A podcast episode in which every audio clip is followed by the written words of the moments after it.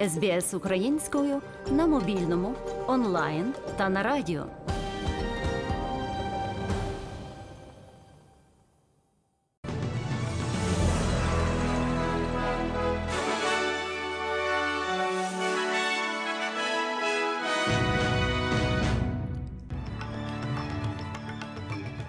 Найголовніше на цю годину. Керівництво ФІФА вшанувало пам'ять американського спортивного журналіста Гранта Вала. Близько десятка людей постраждало в результаті вибуху в будинку на острові Джерсі. В результаті російської атаки безпілотниками знеструмлено усю некритичну інфраструктуру Одеси. Марокко стало першою арабською країною, яка потрапила до півфіналу чемпіонату світу з футболу.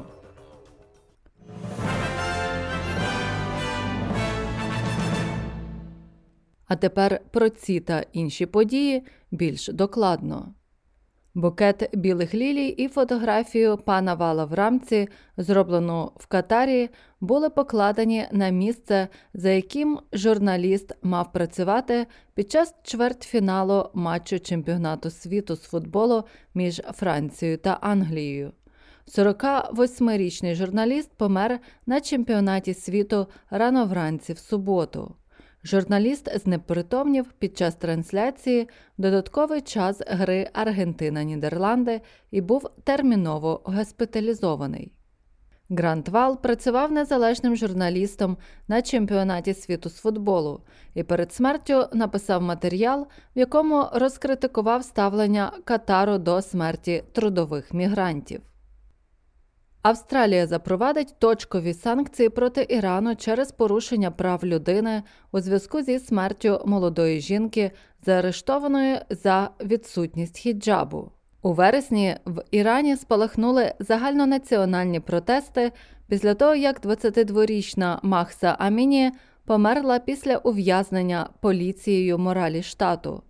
Міністр закордонних справ Ірану відкинув критику Заходу щодо порушень прав під час придушення протестів, назвавши це втручанням у справи Ірану.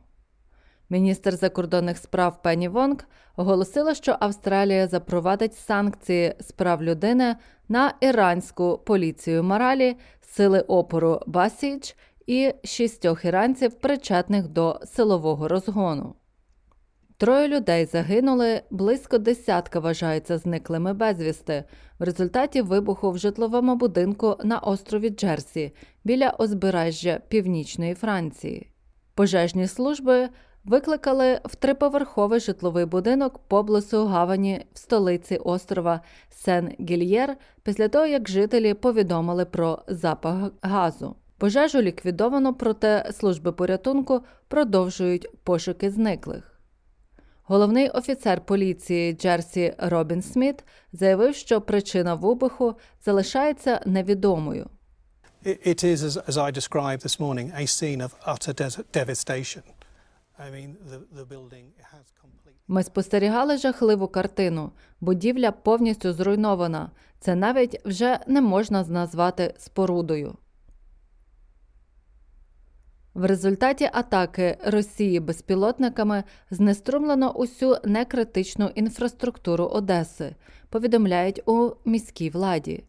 Мер Одеси Геннадій Труханов заявив, що постраждала значна частина прилеглого регіону. У заяві, опублікованій міською адміністрацією в додатку Телеграм, йдеться, що російські удари вразили ключові лінії енергопередач та обладнання в портовому місті, де проживають мільйони людей. Губернатор Одеси повідомив, що два безпілотники збили над Чорним морем. Рада безпеки ООН звільнила гуманітарні заходи від санкцій з огляду на занепокоєння гуманітарних місій щодо негативного впливу таких заходів на їх роботу. Пропозицію Сполучених Штатів та Ірландії підтримали 14 членів. Індія утрималась. Посол Сполучених Штатів в ООН Лінда Томас Грінфілд виступила з наступним закликом. Our partners operate in dangerous environments and they face serious risk. Наші партнери діють у небезпечних умовах і наражаються на серйозний ризик. Ми всі повинні зробити все, що в наших силах, щоб сприяти гуманітарним партнерам надавати допомогу тим, хто її найбільше потребує, незалежно від того, де вони живуть, з ким живуть і хто контролює їх територію. За оцінками ООН, наступного року допомога знадобиться ще 65 мільйонам людей і складатиме 339 мільйонів у 68 країнах. В організації закликали виділити 51,5 мільярда доларів на допомогу тільки на 2023 рік. Мешканці Пекіна готуються до зростання випадків коронавірусу. Проте, за словами експертів, рівень смертності від COVID-19 значно знизився.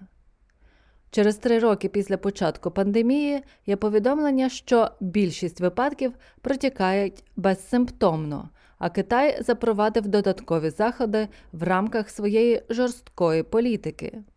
Старший науковий співробітник Маріо Каволо Центру Китаю та глобалізації зазначає, що лише 10% позитивних випадків мають симптоми, а рівень смертності низький. So the government finally could say, we can now pivot from this 100 Тож уряд може нарешті говорити про повернення до профілактичних заходів. Зараз, на жаль, люди розчаровані. Тепер у країні більш збалансована ситуація. Близько трьох тисяч осіб, які вирішили оскаржити свої штрафи через ковід в суді, не змогли скористатися масовим скасуванням недійсних штрафів минулого місяця.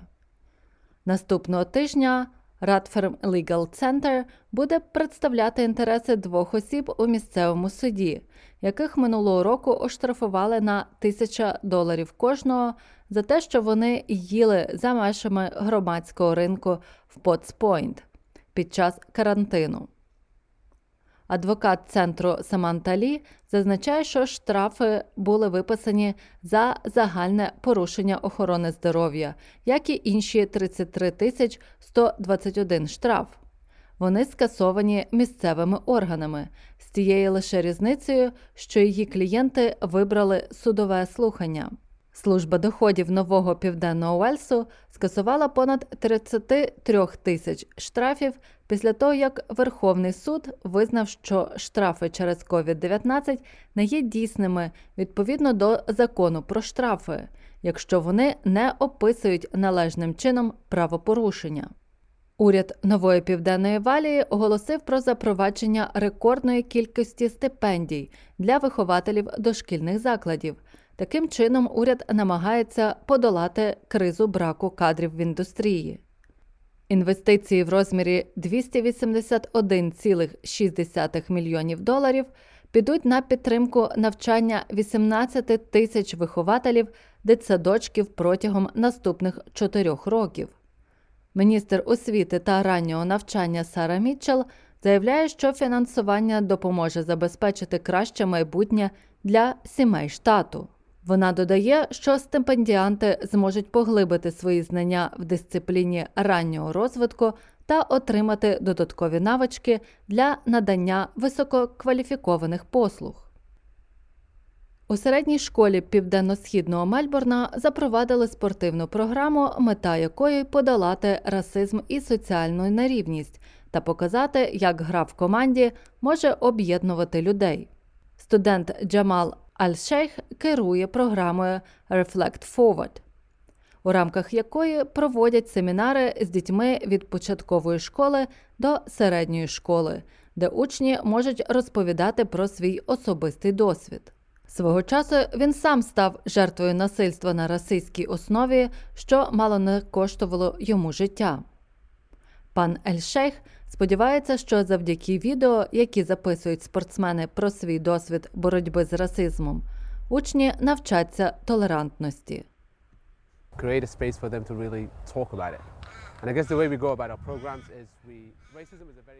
створити майданчик, де учні могли б поговорити про це. Наша програма розглядає расизм як дуже жорстку, дуже складну тему. Ми поєднуємо це зі спортом, як спортсмени можуть стати рушієм змін. А тепер до новин спорту. Франція зіграє з Марокко в півфіналі чемпіонату світу в четвер зранку. Чинний чемпіон світу викинув з турніру Англію з двома голами проти однієї перемоги в чвертьфіналі. Капітан збірної Англії Гаррі Кейн зрівняв рахунок, реалізувавши пенальті на початку другого тайму після того, як Франція забила перший гол у грі в першому таймі. Після того, як Олів'є Жиру відіграв гол на 78-й хвилині, Англія виграла ще одне пенальті. Але цього разу Кейн промахнувся, його удар був надто високим. Марокко стала першою арабською чи африканською командою, яка потрапила на півфінал чемпіонату світу. Вона перемогла Португалію 1-0. Юсеф Ен-Нізрі забив єдиний гол у грі незадовго до перерви. Інший півфінал між Аргентиною та Хорватією відбудеться вранці в середу.